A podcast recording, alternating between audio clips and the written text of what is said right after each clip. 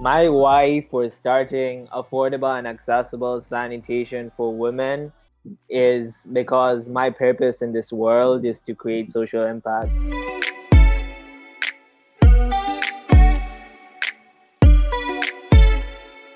Hello, everyone, and welcome back to Starts with Why. My name is Zane. And my name is Lauren. Great to see all of you listeners here again. Zane, how are you? Yeah, I'm good, Lauren. Uh, it is a gloomy day today um, in Toronto, Canada, but I'm odd and I like gloomy weather. So, like, I'm feeling good. How about you, Lauren? Ooh, I like that. Yeah, if you have the right music and you're you're cuddling up, cozying up, then a gloomy day, uh, it doesn't have to be so gloomy. I love it. But I am doing well. Just took the pup, took the dog for a big old long walk. It's still the fall colors are still out, so you know what? I'm happy. I'm happy to to still be in Toronto. However, in a couple of months, whew, it's gonna be it's gonna be rough. But we'll get through it. We always do. You know what? We have a guest calling in today all the way from Tanzania, and I can only imagine that the weather there is not gloomy and it's probably sunshining and beautiful. So, enough about our gloomy Toronto day. I really want to get into uh, this really, really cool initiative and introduce you all to our guest. So, without further ado, please welcome to the podcast, Ziyaan welcome. Thank you so much. Of course, it is so great to have you, Ziyaan. So maybe you could tell us uh, a little bit about yourself uh, and and what you're all about. Who is Ziyaan? Awesome. Yeah. So I'm Ziyaan. Um, I'm 19 now. Just turned 19 a few weeks ago, and um, I'm a young change maker. I usually call myself an advocate of the generation of change. Um, I do a lot of work in social impact and um, I've been on this journey for over three years now, and um, everything that I do in my life is in line with my purpose of making an impact in this world. Um, and I truly believe that you are making a profound impact in the world, Ziyaan, because I love what you're doing. Um, you're 17 right now, is that correct? Well, I turned I turned 19, so uh, yeah. So did you start it when you were 17? Yeah.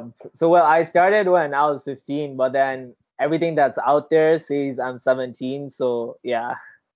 Oh, okay, gotcha. Okay, so you started when you were 15, which is still like it's a really big initiative. So I'd love to hear more about what it is um, and what made you want to start it. Because what I really love is that you're, you know, you're a young man and you started an initiative that actually does affect boys and men, but you know, it's something that directly affects women. So we'd love to hear more about how it all began. Yeah, definitely. So, um, a few years ago, one summer, um, I was I just completed my first year of residential school um, in in Kenya, and I came back for my first summer back home in Tanzania, and I actually went through a really traumatic experience um, that was sort of a turning point in my life. So basically, I got dengue fever, um, and I was admitted in the hospital for a week um, I recovered after that week, but from the point of getting discharged from the hospital up to the next three weeks, I went through a phase in which um, I had no control over myself. And then three weeks later, I wake up on my bed and um, I see, I check my phone on my calendar, and the last thing it say it my calendar says it's been three weeks.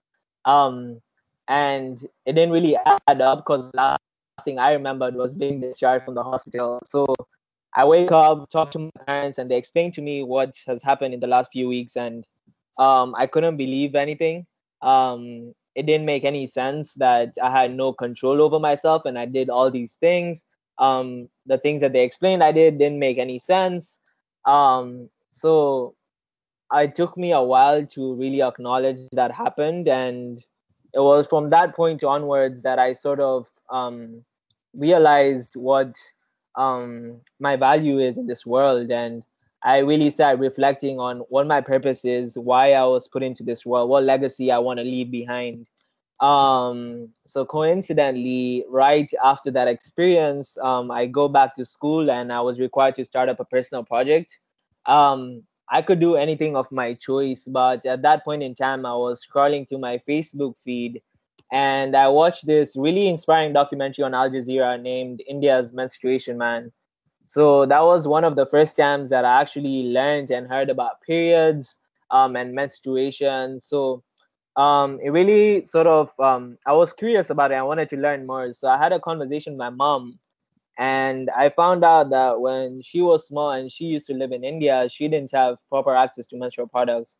Um, and when I did my research, I found out that over 500 million menstruators around the world today don't have access to menstrual products. And what this means is they don't go to school, don't carry out their daily activities, um, use unsanitary materials such as um, old rags, cloth, leaves, blankets, sand, um, sometimes bleed free when they're in their period. And since there's a taboo and stigma that's associated with, with periods and menstruation, unfortunately, all of this combined um, traps these menstruators in this vicious poverty cycle that's passed on from generation to generation. So, just learning about this issue really got to me, and I felt like I wanted to do something. So, I started um, ASW, which stands for Affordable and Accessible Sanitation for Women, and basically our goal is to create a world of menstrual equity. And we do this by one, producing and distributing reusable sanitary packages that last for three years, uh, 100% biodegradable, extremely cost effective, and also embarrassment free. And then we also have a very sustainable model of approach in which we work with a group um, and really empower them to not only help themselves but give them the skills and and and the resources to also then help their communities. So um, i started off as a school project and over the last few years um, we've been able to really grow and we have served over 8000 menstruators around the world um, worked in seven different countries um, over 140 youth volunteers and it's truly been a journey um, that i've been able to really work towards um, my purpose and and and making an impact. Wow. That is that's such an incredible story. And Ziyaan, I'm so sorry that you had to go through that traumatic experience first of all, but at, at the at the very least, I mean this massive organization that is helping so so many people, so so many people, I want to say people menstruators around the world so at least this this good came of it. But i i can't believe where you now where you are. I can't speak today guys. What's going on? You're, you're doing great. You're doing so good lauren. Thank you. Okay so Ziyaan I, I really can't believe where you are today you have accomplished so so much and i would i'd love to hear after you started your project for school, what was what was one of the first things that you did? One of the first steps? Um, because I'm sure you know this wasn't all built in a day. Yeah, definitely. So I'll talk a little bit about my journey with the organization. When I started off, um, obviously started with uh, doing research, um, both primary and secondary. Um, so did a lot of research online, did a lot of primary research, talking to menstruators, uh, menstruators that don't have access, some other organizations in this field to really understand um, what the issue is like. And um, when I started off, I so based on all that research, then um, I sort of brainstormed different solutions. Um, and since I'm an advocate of, of, of sustainability, I feel like um, I wanted to do something that w- was sustainable, something that would last for for long, instead of just going to a supermarket buying a bunch of pads and um, distributing them. So I came across reusable sanitary packages, um, and I saw a lot of online prototypes. And using all of those, in I remember in my in my room at school, um, took a took a pen and a piece of paper and sort of tried to design my own. And then I worked with a local tailor um, to teach me how to stitch. And uh, we got a we got materials and we learned how to stitch. And initially the package that i made um, would only last for six months. So after that point um, i since it since this issue is quite stigmatized it was very hard for me to communicate and talk about this especially in in the community that i live in so i worked with another organization Um, and with them, I was able to distribute my packages to around 22 menstruators. Um, so that marked the end of my school project. Um, but then that school project taught me a lot. So I realized that what I actually did um, was not sustainable, and I was actually contributing more to the problem than solving it. So I created packages that lasted for six months. When we distributed them, um, it did feel good. I did feel like I made some sort of impact. But then after interacting with some of these menstruators, I realized that after those six months, um, the menstruators that I helped would go back to the same previous methods that they had. Um, and in reality, I just created a, a dependency syndrome, you know, um, and they would just keep on depending on on other external factors to come and help them and take them out of this issue. So that is when, um, based on reflecting on that, I, I one I realized I couldn't do this on my own, so I started up a team at my school, and we changed two main things. So we changed our packages. So now our package lasts three years, 100% biodegradable, extremely cost effective. But then we also change our approach. So now we have a needs assessment where we actually really take some time to to understand their context, really understand what's the root cause of this problem, and then also build a relationship with them during that time. After that, we have an educational workshop where we teach both menstruators and non-menstruators in um, in the area that we're working with um, about reproductive and menstrual health, and it's a combination of both formal and informal education. So you'll usually see us sitting around in a circle talking about things like how to um, deal with period cramps, things like what happens when you leak, um, how should a, a non-menstruator react when when when a menstruator leaks, and things of that sort. And then we have a stitching workshop where we um, then teach the menstruators how to use, wash, and also stitch their own menstrual products. And the good thing about this is we are really empowering them and giving them the skills to help themselves. So we know that after the three years, um, they have the skills, and since we use locally available materials, they can have lifelong access. Um, and more importantly, it has an exponential effect. So since it's a skill, um, we're really um, we usually see that if we go to a group of a thousand and we just help 10 menstruators these 10 can help 10 others and those 10 can help 10 others and eventually then we can create community impact where and and help the whole community sort of um, and then we end with like a celebration and review phase where we assess the impact of our work and in the longer run what we're really trying to do is how, figure out how we can create entrepreneurial opportunities for the menstruators that we work with so that they can then come out of this vicious poverty cycle that they're trapped in um, using the skill of stitching sanitary pads. So, yeah, I mean, you can see that there's been a lot of transition um, in terms of my school project and our model right now. Um, and yeah it's and now we think it's more sustainable. And every day we keep learning and we keep changing our model. I think that it shows a lot about your intention Ziyaan because you the heart of it is sustainability and education and empowerment. And i i oh my god i can't tell you how much i love that story because that's how you learn right? You learn from making mistakes and seeing what works and what doesn't. And um, you're so self-aware. Like good for you for saying, you know what, there people are getting dependent on this product and we need to make it more sustainable. That was going to be a question for you is that what do you think was the biggest learning lesson that you experienced from this? Would you say that, that that's what it was is that people started to just get dependent on this product that you had created? Yeah, definitely. I think I think that's been a major learning and another learning through my journey is when I started off, I was again like 15, 16, really had I was really passionate, wanted to save the world. And at that point in time, I remember I documented every step of the way um, with the hope that one day I'll be able to create chapters in different places. So every time um, someone approached me to start up a chapter, um, what I did was I just I would take them on board. I'd be like, let's start up a chapter in India. Let's start up a chapter in Pakistan. Let's start a chapter in Tanzania um, but then I realized that one, I didn't have the systems and um, resources to actually facilitate that. So although it was nice, and in my mind it felt like okay, I'm making global impact.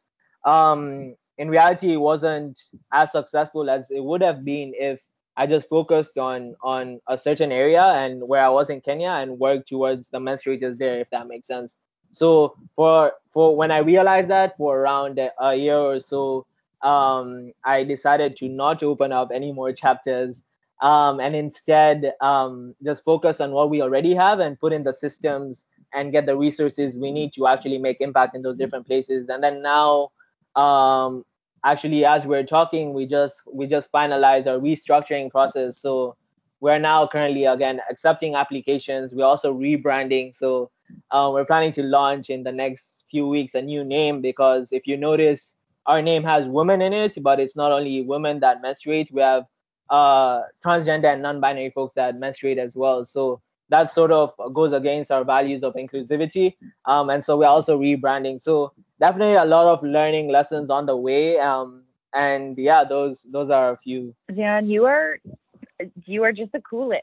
Like this is this is such a cool, uh, just phenomenal uh, initiative. And as Zane said at the start of the call, you're just going to keep hearing us say that because it's true. We just can't get over how awesome this is. And we're just, we're so, uh, we're astonished. This is awesome. So, um, Ziyaan, I know you mentioned you have lots of volunteers helping you out. Um, so I'd love to know, as someone who is just blown away by this initiative, uh, is there a way that we can help? And for our listeners, is there a way that they could uh, contribute to your initiative? Yeah, definitely. So um, right now our website is under restructuring, but people can go onto our social media platforms, mostly um, in Instagram, so they can type in AASW underscore global um, and use the link in our bio, and people can donate to the cause. People can volunteer. Um, people can start up chapters in their own place. Um, and if if none of that is like something that they want to do, then they can obviously reach out to us, and we are open to always partnering up um, and and brainstorming um, opportunities to to to make an impact if it's in line with our vision. Um, yeah. So Ziyaan, uh, what is the next big goal for you? And I watched or I read somewhere that you're also focusing a little bit on boys and men education. Is that a next step? Is that a goal? So maybe just tell us really quickly about future plans. Yeah, definitely. So um, I think being a non-menstruator in this space um, some one of my personal goals and with the organization is seeing how we can involve non-menstruators in this conversation because we believe that menstruation is not a it's not a male issue it's not a female issue. Um, and no matter what age race gender or background this is something that affects all of us you know? We wouldn't even be alive if it wasn't for periods and the reproductive cycle so what we're really trying to do is um, use our social media platforms um, to our different projects, see how we can involve non-menstruators in this in this process, um, and really figure out how they can take an active role, be it in in policy making, because usually a lot of decision makers are unfortunately male members or non-menstruators, um, and then eh, or in in projects or in just having conversations. Um, so everything from the grassroots level to um, hopefully in the future working on things like policy, um, we we plan to do, and we try and we're trying to figure out how we can involve non-menstruators through this conversation. Um, and I would say, as as a general goal, um, we're hoping that that one day we can reach to to that million mark um, of supporting a million menstruators around the world, and um, hopefully we can work on on on making this an issue of the past. I mean, I don't think having access to to a basic need should should should be an issue really um, in the 21st century. And we really believe that um, everyone has has has an important role to play. So how do we really um, work towards having an inclusive approach and even sort of join hands with other organizations in this space um, to to create a, a, lasting and meaningful impact and and make this a thing of the past. I think Ziyaan, if anyone can meet that one million mark, it is most definitely you. You have you definitely have that drive and motivation. So no doubt in my mind there. But Ziyaan, it's been a absolute pleasure chatting with you today. And if you can't tell, we're blown away. Uh, so you've already inspired us so so much, but we do like to end off the podcast uh, sometimes with some words of inspiration from our guests. Um, so, do you have a, uh, a phrase or a word that starts with Y that we can leave our listeners with? I think um, my word or my phrase would be that young people are not only the leaders of tomorrow, but we are the leaders of today. So, to all the young people that are watching, um, I really believe that again, we are the generation of change. And if you have an idea, if you have, if you're passionate about something, um, and if if you feel empathetic towards a certain issue, start today. You know, because tomorrow never comes, and it's.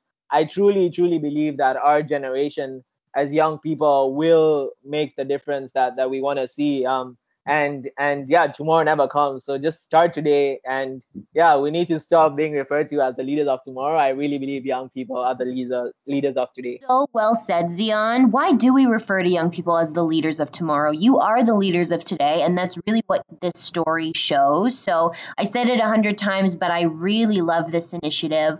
I love the heart and soul that you've put into it. I love that you're a young man that continues to execute such an important initiative that you're right affects women directly, but does also affect men and young boys. So, what you're doing is fantastic, and we truly cannot thank you enough, Ziyaan. Thank you for coming on and sharing your story. Thank you. Thank you so much. That means a lot. Mm, of course. Okay, and we'll uh, we'll see everyone next week. Uh, thank you all. Goodbye. Bye. possible.